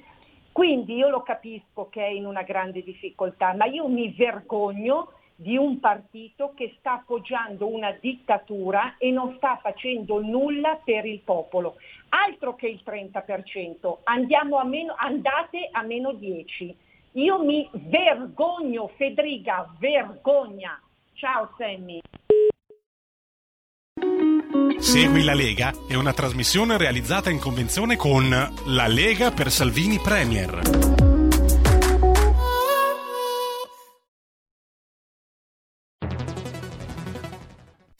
Il futuro appartiene a chi fa squadra. Le radio italiane si uniscono per giocare la partita da protagoniste. Nasce l'app Radio Player Italia. 140 stazioni in una sola rete. Scegli la tua preferita e ascolta il suono perfetto del digitale. Gratis, senza registrazione. Senza interruzioni. Compatibile con tutti i device. Le notizie, la compagnia. La musica, scelta da chi la ama, la conosce e la vive. Scarica Radio Player Italia. Il futuro batte con la radio nel cuore.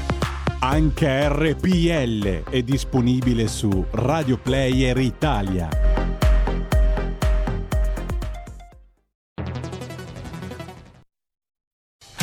Porta con te ovunque RPL la tua radio. Scarica l'applicazione per smartphone o tablet dal tuo store o dal sito radiorpl.it. Cosa aspetti?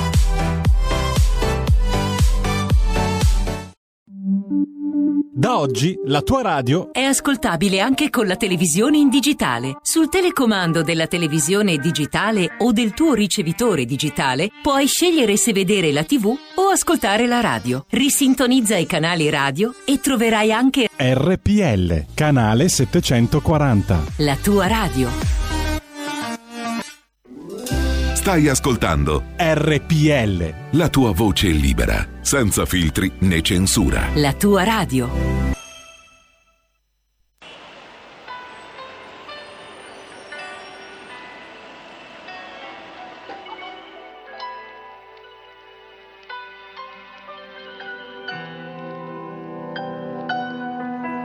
Perso nel vuoto, preso dal niente. Corro un po' poco e il peso si sente. Ho messo l'impegno, servito a nulla. Dentro c'ho il fuoco, brucio una giungla. Tocco le mani solo di chi mi ama. Partirò da casa, saluterò mamma. Scrivo canzoni, sto male, se no Lo sai che farò, quel salto son pronto da un po' Fatto il bravo, sempre rispettato. Ogni Cristo visto nel mio isolato. E sì che mi isolavo, origine isolano. Scendevo in Sicilia, vedevo già il piano. E nonna mi guardava, parlava in dialetto. Donny, minchia vai, sempre giù al parchetto. Poi passa il pacchetto, studia bene, svelto Occhi aperti, sveglio, passa presto il tempo questa passione mi ha donato tanto. Un'altra canzone scrive un altro pianto. Poi ti ho incontrato ed ho guardato in alto. Sono cambiato ma per te soltanto. Ah, affronta sempre i tuoi vicoli bui, bui. Afferra sempre le mani con vuoi condividere una vita intera. Finché poi viene sera Affronta sempre i tuoi vicoli bui, bui Afferra sempre le mani con cui Vuoi condividere una vita vera, Finché poi viene sera. Vita vera, dalla piazza fino a qualche stanza calda Ultimo piano con la vista intera. In giro tra i palazzi nei landroni Con la piscia a terra. E poi mi vedi Sono ancora nel mio. Non perdere tutto per Dio Vengo dalla fame, sì, mio nonno, mio zio. La mia vita sta in bio. Sento che non posso cambiarmi. Fumo questa pensa a calmarmi. In giro tra sti vicoli piccoli, sto sui titoli miei, dirigo un film a cui posso ispirarmi. Cresciuto con il peggio, a scuola con il peggio. A 17 timbravo il page. Sempre per strada vestito beige. Proiettili non passano cage. Vengo da una famiglia umile. Mani nel fango per averne un utile Finestre chiudi. Mai parlato non sbirro nemmeno ad un giudice. Vengo dalle maglie sudice Da sole che brucia se bruci Fai più di questi. Tre dita al buco dell'universo Ok? Fumo oh oh day Evergreen dai miei 16 Sono tinti potrei Dirti quanto vorrei Fare din din coi me Ricchi però dentro Cuore grande non vedi ciò Questa passione mi ha donato tanto. Un'altra canzone scrive un altro pianto. Poi ti ho incontrato ed ho guardato in alto. Sono cambiato ma per te soltanto. Ah, affronta sempre i tuoi vicoli bui, bui. Afferra sempre le mani con cui vuoi condividere una vita intera che poi viene sera. Ah, Affronta sempre i tuoi vicoli bui, bui Afferra sempre le mani con cui. Vuoi condividere una vita vera, vera? Ah, Finché poi viene sera.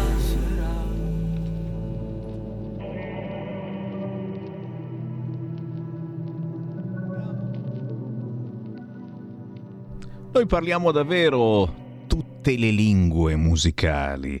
In questo caso con Vicoli Bui. Lui è Davide Calandra, featuring Spica, un rapper, un cantante, un produttore, un autore. Giustamente il nostro pubblico è variegatissimo, chi ha 20 anni, chi di anni ne ha 90, chi ama il rock duro, chi ha ancora la disco music come il sottoscritto Sammy Varin. E quante volte abbiamo ballato in discoteca la disco music.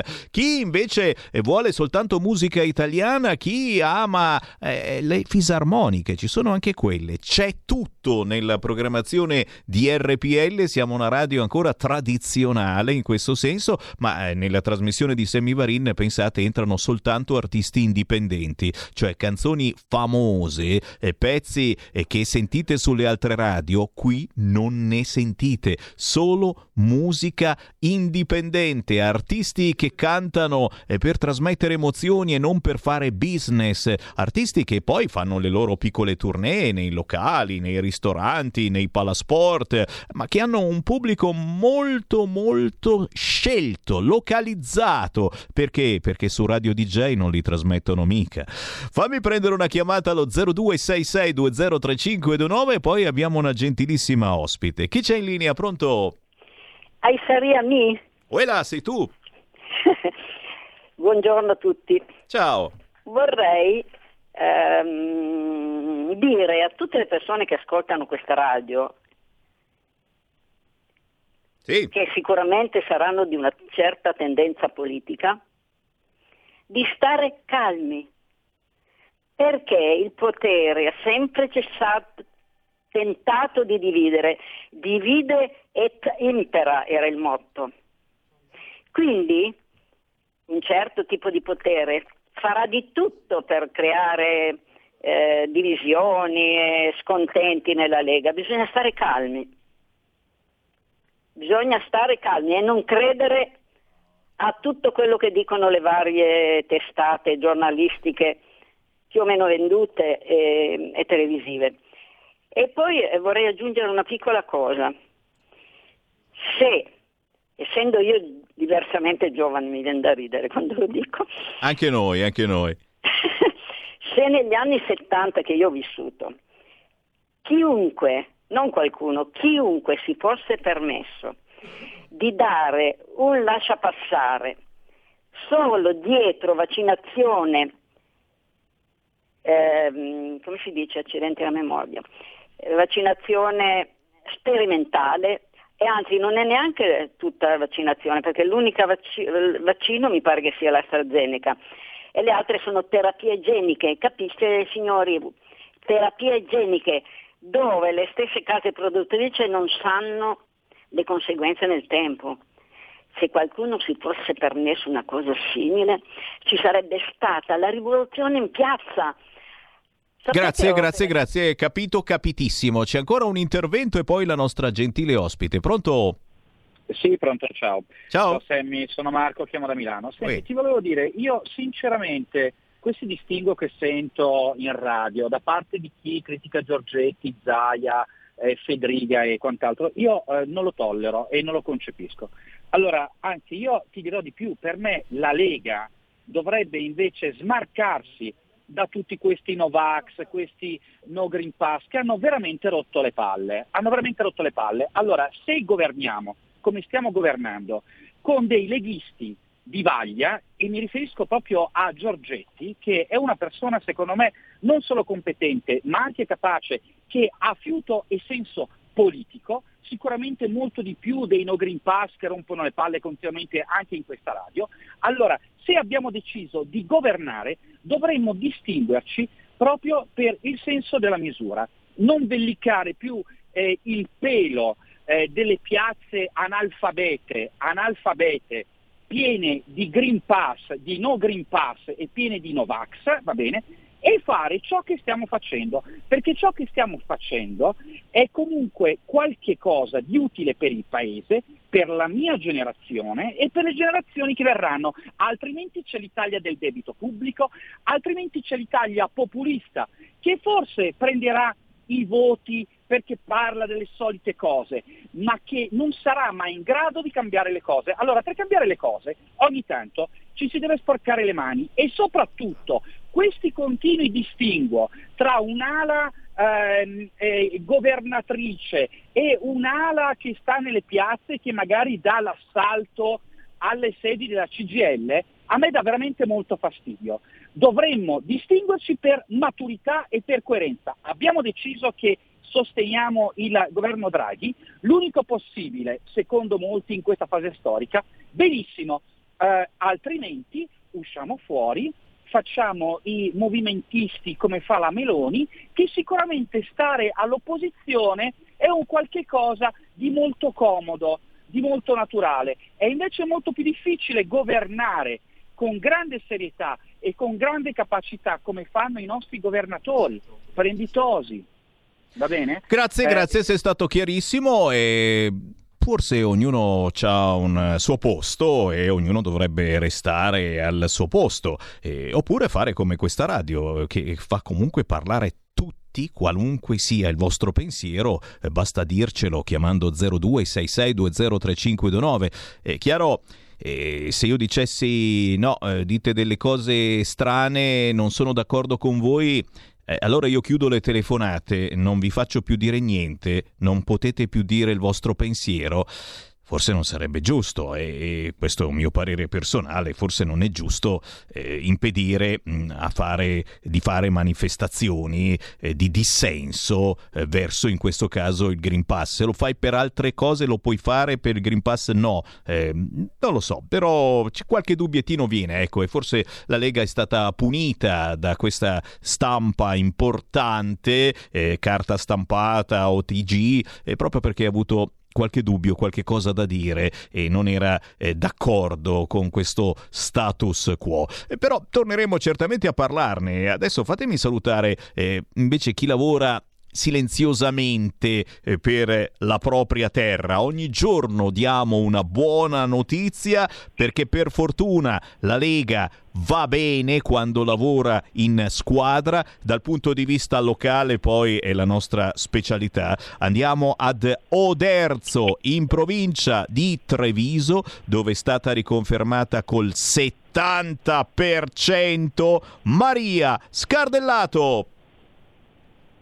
Buonasera, buonasera a tutti. Ciao Maria, piacere. La Muli per gli amici, è vero?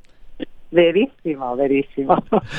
Senti, silenziosamente, veramente eh, si lavora, si lavora per la propria terra, per il proprio comune, per i propri eh, cittadini. 70% la tua riconferma, certo una stensione mh, preoccupante non soltanto nella tua zona ma in tutta Italia e stiamo cominciando a capire i motivi. Eh, fatto sta che adesso si ricomincia a lavorare alla grande per completare l'enorme lavoro fatto negli ultimi cinque anni. Che cosa c'è eh, da completare ad Oderzo in provincia di Treviso? Quali sono le nuove eh, battaglie positive per i tuoi cittadini che vuoi intraprendere? Si è lavorato tanto e non, non è che si ricominci, non c'è stata nessuna interruzione. Eh, meno male. Eh, perché anche, anche, durante la campagna elettorale eh, si, si, faceva la campagna, ma contemporaneamente fino all'ultimo si portava avanti il, il lavoro quotidiano perché eh, ne, ne abbiamo lavorato tantissimo, c'è tantissimo da fare. Abbiamo iniziato con una diciamo, attività di programmazione, eh, reperimento risorse, finanziamenti e, e poi l'esecuzione, gli appalti e l'esecuzione delle opere. Quindi abbiamo tantissime opere in, in, diciamo in, ancora in fase, alcune in fase di progettazione, alcune in fase di esecuzione, ma diciamo, i risultati di tutto il lavoro fatto in questi cinque anni probabilmente li, ver- li vedremo ora, la maggior parte, e questo però sicuramente non ci impedirà di mettere altra carne al fuoco perché abbiamo in effetti altri, altri progetti, altre idee anche con metodologie nuove.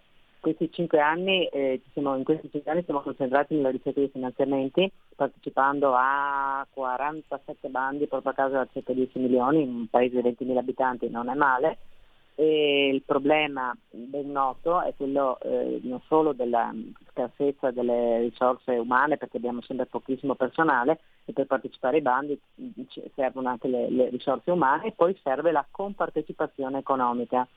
Allora aveva il mandato scorso un assessore molto bravo ai lavori pubblici che ha escogitato il sistema di eh, utilizzare come compartecipazione per partecipare ai bandi regionali, nazionali, europei, come compartecipazione eh, la quota eh, di contributo del GSE, quindi i progetti devono essere eh, tali per cui potevamo um, ottenere un finanziamento al GSE e quel finanziamento lo, lo utilizzavamo come cofinanziamento per partecipare agli altri bandi. Con questo sistema siamo riusciti a ottenere parecchi finanziamenti e quindi adesso tutte le opere dovranno essere cantierate.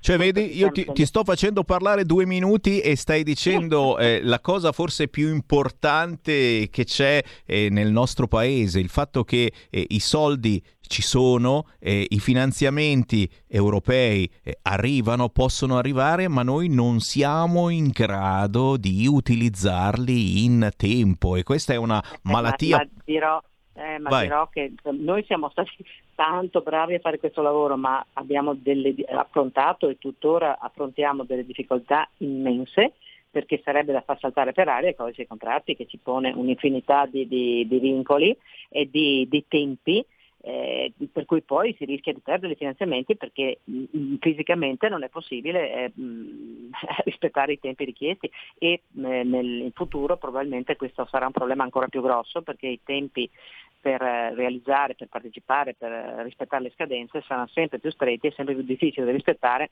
soprattutto a fronte delle, delle, delle ridotte risorse umane che abbiamo disponibili. E attenzione, qui stiamo parlando di Oderzo in provincia di Treviso, profondo nord e sapete che le cose cambiano scendendo un po' più in basso verso sud, le risorse eh, ci sono ma quelle umane eh, sono molte di meno e infatti in molte zone d'Italia si perdono tanti tantissimi finanziamenti. Chiaramente noi siamo ottimisti soprattutto con il PNRR, come si fa a non essere ottimisti? Riusciremo certamente a spendere nel modo migliore i soldi europei? Per il momento sì, a Oderzo in provincia di Treviso le cose per fortuna stanno andando bene. Io faccio i complimenti a Maria Scardellato, sindaco di Oderzo, riconfermata con il 70%. Eh, sindaca, buon lavoro sindaco, Com- come oso ti ho, chiam- ti ho, chiamato sindaca, questa è quasi un'offesa per il sottoscritto, scherzo. Eh, Maria, quando hai segnalazioni dal tuo territorio sei la benvenuta benvenuta su RPL, ci risentiamo. Grazie e a presto allora. Grazie. Buon lavoro, buon lavoro a Maria Scardellato. La Muli per gli amici e qui c'è Sammy Varin che vi saluta, vi ringrazia per il gentile ascolto. Sta montando la polemica su ciò che ho detto prima. Eh già, c'è Provita e Famiglia. Il governo Draghi mettendo la fiducia ha approvato un DDL Zan mascherato. Da oggi avremo il bavaglio per le nostre opinioni. Praticamente è stato approvato eh, un DDL, un DDL praticamente praticamente un emendamento su disposizioni urgenti per la sicurezza della circolazione dei veicoli eh, dove mh, si eh, ufficializza eh, la famiglia non posso dire eh, alternativa, nel senso che per mettere una famiglia non potrai mettere più soltanto un uomo e una donna, eh, non potrai mettere più soltanto una famiglia di colore bianco, ci dovrà essere anche il nero, ci dovrà essere anche il gay o il musulmano. Che cosa vuol dire tutto ciò? Eh, non vi dico niente di più, ma mi sa che stiamo eh, per aprire una nuova polemica, visto che hanno fallito sul DDL Zan, ora si sono aggrappati a qualcos'altro, quei bravi del PD. Sammy Varin per il momento si ferma, vi lascio con Martina Lossa e qui Parlamento. Io torno domani, non alle 13 perché c'è la musica indipendente con Caprini, ma alle ore 14. A domani. Qui Parlamento. Onorevoli colleghi, membri del Governo, abbiamo discusso oggi la conversione in legge del decreto che ha introdotto misure di contrasto agli incendi boschivi e di protezione civile. L'importanza della coesistenza fra uomo e ambiente un rapporto che tocca spesso gli equilibri delicati degli ambienti naturali che ci circondano, ci tocca tutti da vicino per la responsabilità di avere un comportamento rispettoso ad ogni livello, soprattutto quello istituzionale, dove le decisioni toccano l'intero Paese. Il testo in esame nasce dalla riflessione stimolata dalla straordinarietà della situazione legata agli incendi boschivi, che quest'estate hanno avuto un picco da fine luglio e hanno distrutto decine di migliaia di ettari di superfici boscate, macchia mediterranea, pascoli e aree protette, per una superficie superiore a 150.000 ettari. I roghi hanno anche provocato la perdita di vite umane e gravi pericoli per le popolazioni nei territori interessati, con gravissimi danni alle attività economiche e agricole colpite, nonché morte e dispersione di animali selvatici e da allevamento. Il contrasto degli incendi ha reso necessaria una straordinaria mobilitazione delle strutture statali, regionali e del volontariato specializzato. Strutture preposte alle azioni di prevenzione e lotta attiva contro gli incendi boschivi nel quadro di coordinamento assicurato dal Dipartimento della Protezione Civile. Con il presente decreto legge, quindi, il Governo ha inteso consolidare e rafforzare gli strumenti di coordinamento dell'azione dei diversi soggetti competenti in materia di incendi boschivi al fine di assicurare l'attivazione di strumenti, mezzi e misure tecnologicamente avanzati e ottimizzare le azioni che possono essere messe in campo dalle diverse amministrazioni. Si rafforza così la capacità operativa del Servizio nazionale della protezione civile, si rendono più celeri le attività per la previsione, prevenzione e mitigazione dei rischi, si assicurano efficacia alle misure preposte alla tutela dei territori percorsi dal fuoco e si rafforzano le disposizioni sanzionatorie introdotte dalla legge quadro in materia di incendi boschivi. La superficie boschiva italiana oggi conta 11,4 milioni di ettari, quasi il 40% della superficie nazionale.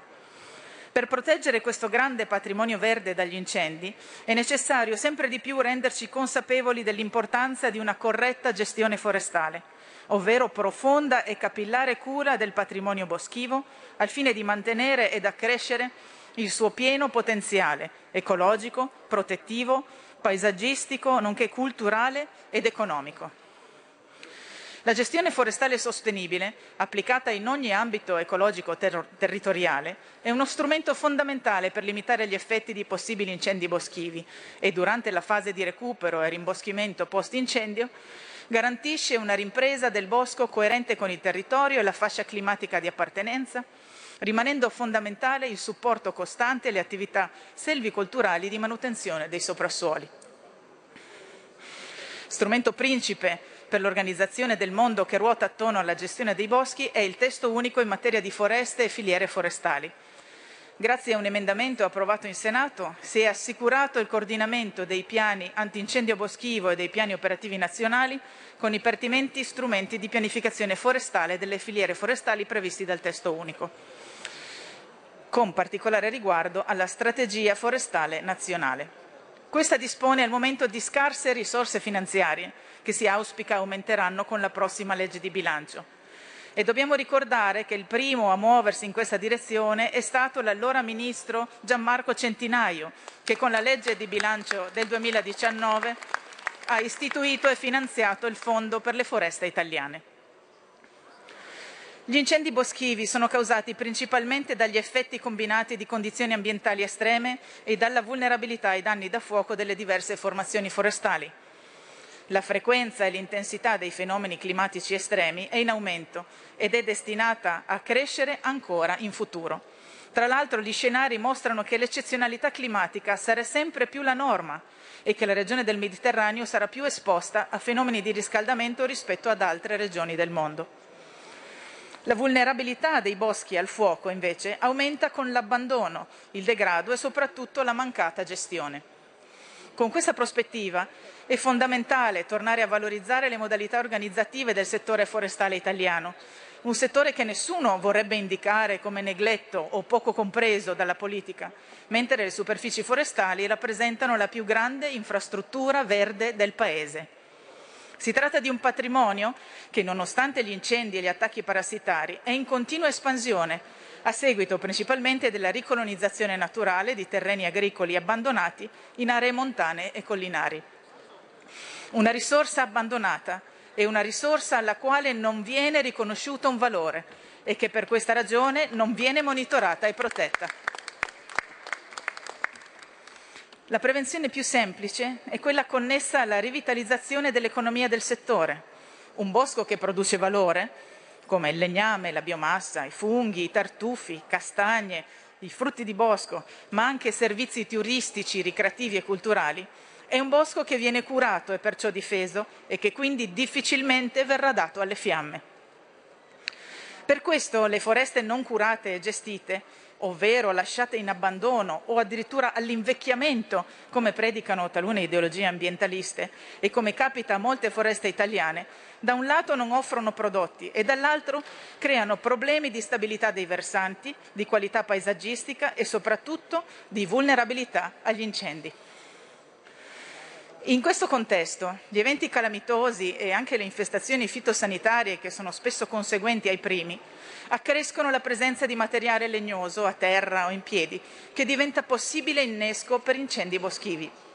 E deve essere prioritario per le istituzioni provvedere ad intervenire con tempestività per limitare gli effetti a catena. Per questo, al fine di ridurre la presenza di materiale legnoso morto, è stato chiesto con un ordine del giorno di poter individuare le misure di intervento per i territori alpini colpiti dalla tempesta Vaia, dove al legname a terra risultante dall'evento calamitoso ora si affianca quello intaccato dall'infestazione del bostrico, per il cui contrasto si rendono necessarie urgenti azioni di carattere selvicolturale che consentano di mettere in salvo le foreste di abete rosso, oggi a rischio scomparsa. Il decreto ha trovato un'ampia condivisione al Senato e l'importante lavoro emendativo ha attribuito concretezza al testo, raggiungendo un buon compromesso su molte problematiche e garantendo un contributo importante. Nella discussione è stato sollevato anche il tema del corpo forestale dello Stato e del destino datogli dalla riforma Madia. I molteplici ruoli che esso ricopriva, non solo di polizia e controllo del territorio, ruolo svolto oggi puntualmente dai carabinieri forestali del CUFA, ma anche di corpo tecnico al servizio del Ministero dell'Agricoltura e Foreste, oggi non sono stati del tutto riassegnati, con il risultato di un vuoto, di una mancata presenza tecnica capillare e operativa e su questo il Parlamento è chiamato ad esprimere una linea di indirizzo a sostegno di quel servizio che era portato al territorio e alle foreste e che oggi si rivela quanto mai necessario.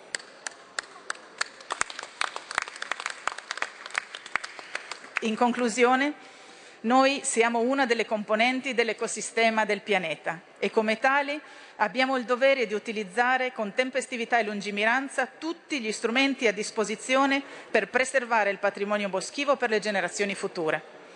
Solo così daremo dimostrazione della volontà di sostenere l'integrità e la bellezza del nostro territorio, affrontando le sfide climatiche che ci attendono, prevenendo e contrastando con ogni mezzo gli incendi boschivi. Annuncio quindi che il gruppo Lega Salvini Premier voterà a favore di questo provvedimento. Grazie onorevole Losa. Chiesto di intervenire. Qui Parlamento. Avete ascoltato Potere al Popolo.